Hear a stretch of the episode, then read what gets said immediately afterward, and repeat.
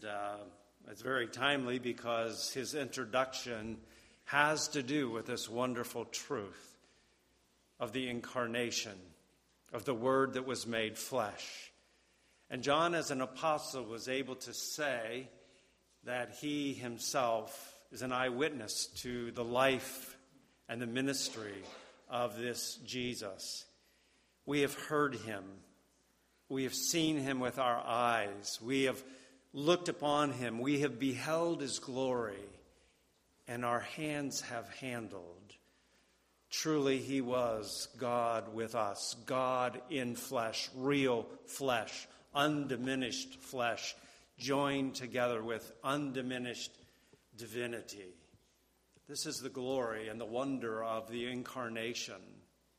And as we think of Christmas, we realize that the Bible tells us this is a gift that God has sent into the world.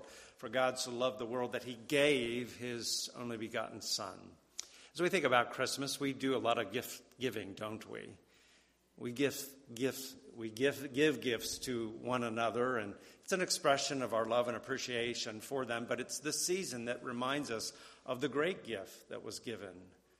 And that was the Lord Jesus Christ Himself. And central to this story of Christmas, the babe in Bethlehem, is that a gift has been given. And, and this gift is unlike a lot of gifts that we get and probably will get over Christmas. You know, sometimes we get another pair of socks. We really don't need those socks, but we get another pair of socks. I remember a gift I got from my mom and dad when I was 18. It was an electric shaver. I didn't need an electric shaver when I was 18. When I was 22, I finally got to use it. I was, I was, a, late, I was a late bloomer. Many gifts that we give are really unnecessary or they're minor gifts. But this gift that God has given in Jesus Christ, this gift is of utmost importance. This gift is, and the story of Christmas is about the gift of this babe in Bethlehem. And it is this gift that brings eternal life. I want to speak just briefly about it today, about the gift of eternal life. And Paul kind of sums this up in Romans 6:23. For the wages of sin is what? Death. But the gift of God is eternal life through Jesus Christ our Lord. So, central to this message of the babe that is born in Bethlehem is that he has come to bring life, eternal life. We sing the hymn, Hark the Herald Angels Sing. Hail the heaven born Prince of Peace. Hail the Sun of Righteousness, light and life to all he brings, risen with healing in his wings. Mild he lays his glory by, born that man no more may die, born to raise the sons of earth, born to give them second birth. That's what we really need, isn't it? As we live in this fallen and this broken world, we are thankful for a Savior who's come into this world to give life, to bring about life. And so John begins his epistle speaking about this one that he had known and had spent all of those, those three years with. And one of the things that John wants to express, first of all, and we touched on this last week, is that Jesus is the possessor of eternal life. Jesus himself possesses eternal life. And so, Paul, uh, excuse me, John, as he begins to write, as he speaks about this one uh, that he has seen and he is bearing witness to, verse 1, he's referred to as the Word of life. He is the Word of life. It's an interesting title that is used of Jesus. It's used by John in John 1 1, a familiar verse to us. That in the beginning was the Word. The Word was with God, and the Word was God. But he's referred to as the Word. Now, why are words important? Well, they're the means by which we communicate things, don't we? I'm hopefully trying to communicate something here with words. We use words when we write our Christmas cards and we write a note to a friend and we express things to them, maybe of our love and our appreciation for them and for their friendship. We use words to speak when we are at dinner with someone. We converse with one another, and we are expressing things that are within us. We even express words with our little grandson. He's my buddy, buddy, buddy, buddy. And uh, I don't know that he knows what that means, but hopefully in time he will. And we speak to him, even though right now he's not able to comprehend all that. He just kind of looks at us with this funny look. But words are vitally important. And here is a title that is used of Christ He is the Word, the Word that was made flesh. Here is God's communication to us through the living Word, through the Son of God Himself. He is the one who is the great communicator. And words reveal what are in the inner thoughts and the purposes and the plans of a person. And so it is Christ who is expressing to us, revealing to us the plan, the purposes of God his Father. And so he is revealing to us the very nature of God. He is the one who was in the bosom of the Father, and he has explained the Father to us. And he could say to his disciples, If you have seen me, you have seen the Father. He's expressing the very nature of who God is in himself. He is expressing the purposes and the work of the Father, and he has come to fulfill the work of the Father. And so here is the eternal word. And Hebrews 1 uh, 1, 1 says this that God in former times and in various ways he spoke unto our fathers through the prophets, but in these last days, in these last days, he has spoken to us in Son. All of those things said by the prophets, they were revealed, they were revealing the Word of God. But in the last days, He's now spoken to us in this ultimate expression of communication. It is in Son. It is in His Son, who is the Word, the Word that was made flesh and dwelt among us. So he is the living expression of the very nature and the will and the purpose of God. But one of the things that John ties together with this one who is Word is that he is the Word of life. He is the Word of life. His incarnation is associated with life. Personally, he is one who possesses this life, which he will go on to explain. But he is also the one who communicates life. We want to speak about that today. John Gill said concerning this Christ who is the word of life, he is so called because he was he has life in himself as God, as the mediator, and as man, and is the author of life, both natural, spiritual, and eternal. And so in verse 2 he goes on and says, "The life was manifest. It was manifested. This life was made flesh. We saw him and he came into this world, and we saw this one who is the word of life. And we bear witness of this, and we declare to you this word, this word of life. And notice what he says there in verse 2. Another title that we could say is used of Christ.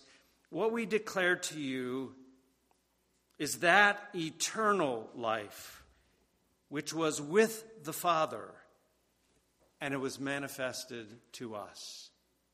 Jesus has this, what he says, eternal life. He is the possessor of divinity, of divine life, a life that has no beginning and has no end, one who is eternal. He is the eternal Word. And so here, this one that is born to Mary, the God man, is possessor of eternal life. Psalm 90 says, From everlasting to everlasting, you are God.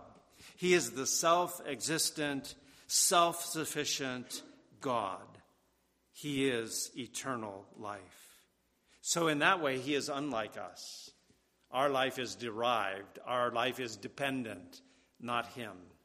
He partakes of eternal life. And John says, we, we heard him, we saw him, we handled him, and he was the eternal Word. And he was with the Father. He was with the Father, and he was made flesh. He is the divine, eternal life.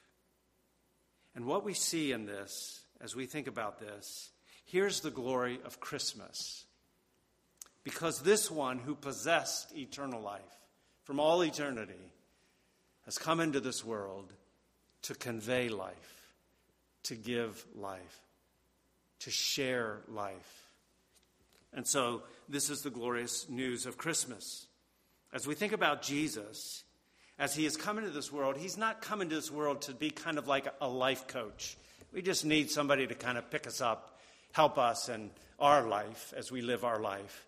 And so he's kind of like a, life coach so that we can enjoy our best life now. Jesus Christ came into this world that was a fallen world, where, as a result of Adam and Eve, as they fell in the garden, where death reigns. Where death reigns. This is the world into which the eternal life, the word of life, stepped into and became, a, became flesh. And he came here so that he might convey a life that, in many a life that had been lost. You remember that God had put Adam and Eve into the garden and blessed them, and it was there that God communed with them. They enjoyed this life with God of knowing Him, a physical life, but a spiritual life, where God walked with them in the garden. And you remember, He said, of the tree that is in the midst of the garden. You are not to eat of that. For the day that you eat of it, you will surely what? You will surely die. Die ultimately physically, but also there was this now breach, this, this gulf between them and God. There was spiritual death that has taken place. And they are separated from God because of their sins. And so Paul is able to say that we are those who we are dead in sin and we're dead in transgressions. We've, we've turned away from God and we've gone our own way. But Jesus has come to bring life, to bring life.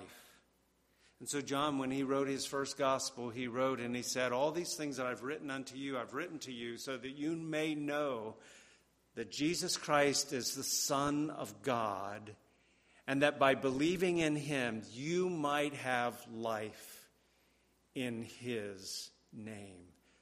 That you might have life. And this is what John is writing about as well. We read these last week, but if you'll turn to chapter 5, I want to read these again. 1 John chapter 5, verse um, 10. He who believes in the Son of God, he who believes in the Son of God has the witness in himself. He who does not believe God has made him a liar because he has not believed in the testimony that God has given of his Son. And this is the testimony that God has given us, and it is eternal life. And this life is in his Son. He who has the Son has life, and he who does not have the Son of God does not have life. And these things I have written to you who believe in the name of the Son of God, that you may know that you have eternal life, and that you may continue to believe the name uh, in the name of the Son of God. John, in his gospel and in his epistles, speaks again and again and again about life, life that is in Christ. By being united to Christ, we become partakers of this divine life, this eternal life, this life of God Himself that is communicated and conveyed to us by Jesus Christ. There is a new creation that is brought about and a new life. So John John 5 24 says, Most assuredly, Jesus says, Most assuredly I say to you, he who hears my words and believes on him who sent me has everlasting life, and he shall not come into judgment, but he is passed from death into life. John 6, Jesus speaks about this bread that has come down out of heaven, speaking about like the, the manna that came down and fed the children of Israel in their wilderness wanderings. Here is this bread, this heavenly bread that has come down out of heaven that gives life. It gives life to the world. And Jesus said, I am the bread of life, and he who believes in me has everlasting life. In John 10, the shepherd and the sheep, Jesus says the thief comes to steal, to kill, destroy, but I have come. Why? That they may have life. Not just life, but they may have abundant life. This is why I have come. And he says in that same chapter, I know my sheep, and I give unto them eternal life, and they shall never perish, and neither shall anyone snatch them out of my hand. In the next chapter, I am the resurrection and the life. He who believes in me will live even though he dies. It is Jesus Christ who conveys, who communicates, who gives this life by the giving up of his own life, so that all who believe in him become partakers of this life. In John 17, Jesus said, The Father, to, as he prays to the Father, says, Father, the hour has come. Glorify your Son, that he may glorify you. How will he do that? Well, as you have given him authority over all flesh, that he should give eternal life to as many as you have given to him. And this is eternal life, that they may know you, the only true and living God, and Jesus Christ, whom you have sent. This is a kind of life, a divine life, that Jesus shares in a fallen world with men and women estranged from God, dead in sin and transgressions. He is a life giving Savior. And they partake, all those born of the Spirit, born of God, they partake of this very life of God Himself. So Paul could say in Galatians 2:20, I am crucified with Christ. Nevertheless, I live Yet not I, but what? Christ lives in me. I, am a partaker of this life, this divine life that Christ has come to communicate to us. The first Adam became a living being. God breathed life into Adam. But the last Adam is a life giving spirit. He came to give life. So Christ, by coming into this world, has done everything that is necessary that this life that was lost is now conveyed and enjoyed by fallen sons of Adam who've come to faith in Jesus Christ. And so they partake of this life, the life of God Himself. Good Christian men rejoice with heart and soul and voice. Now ye need not fear the grave. Peace, peace. Christ was born to save. He calls you one and he calls you all to gain his everlasting hall. Christ was born to save. And so, what the book of John is going to do, this epistle of John, First John, is going to show us what life looks like when we have become a partaker of this life, this eternal life that Christ gives to everyone who repents of their sins and believes on Him, who have been regenerated by the Spirit of God. There's this new life that they partake of, and it brings about a difference in their life. So, John's going to show us what that looks like. God's fingerprints of grace are going to be upon this one. They partake of this new life, and it will affect everything about their life. So John's going to give us tests to know that we indeed maybe that we may know that we have this life. He's going to talk about love for the brothers and sisters in the Lord. He's going to talk about orthodoxy? Do we believe that Jesus Christ truly came in the flesh? Is that who we are trusting in and believing in for our salvation completely and fully? Are we trusting in him? He's going to he's going to give a test of obedience. Are we one who hears the voice of the shepherd? And are we following him? And so it's my prayer as we go through this epistle in the weeks ahead that we'll be able, I hope, to be able to look at our life and say, I do see the fingerprints of God's grace upon my life. I do see that God has communicated by His grace this life to me, that Christ lives in my life. And I hope that you're able to say, Yes, I see this. But if not, it's my prayer that through this, as the gospel is made known, that you will see your need of Christ. And maybe that you will come to faith in the Lord Jesus Christ, then that you might live in him. And that's the call of the gospel. Come to Christ. Find eternal life in him. It is found nowhere else. There's no other name given under, under heaven whereby we can be saved. It's found in him. What a glorious Savior. As we celebrate this Christmas season, may we rejoice in this great truth that the Word was made flesh, and in him was life, and this life was the light of men. He's come that we might have life, that we might have it more abundantly. And as we think of the words of Paul in Romans 6, he speaks about the fact that being joined to Christ, we are united with him. That's one of the favorite terms Paul uses to be in Christ. And there's a sense in which we're united to Him, that we have died with Him, that we've been buried with Him, and that we've been raised up with Him to walk in newness of life.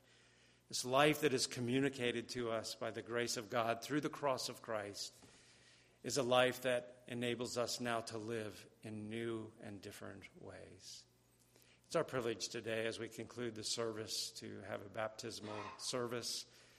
Christ said, Go into all the world, preach the gospel, make disciples, and baptize them in the name of the Father, Son, and the Holy Spirit. And it's our privilege today to witness that. And so, as we prepare for that, I invite you to take your hymn book and turn, if you will, to number 117. 117 speaks of Christ, who he is for us. And as we are singing, we'll prepare for the baptismal service. So let's stand together as we sing number 117.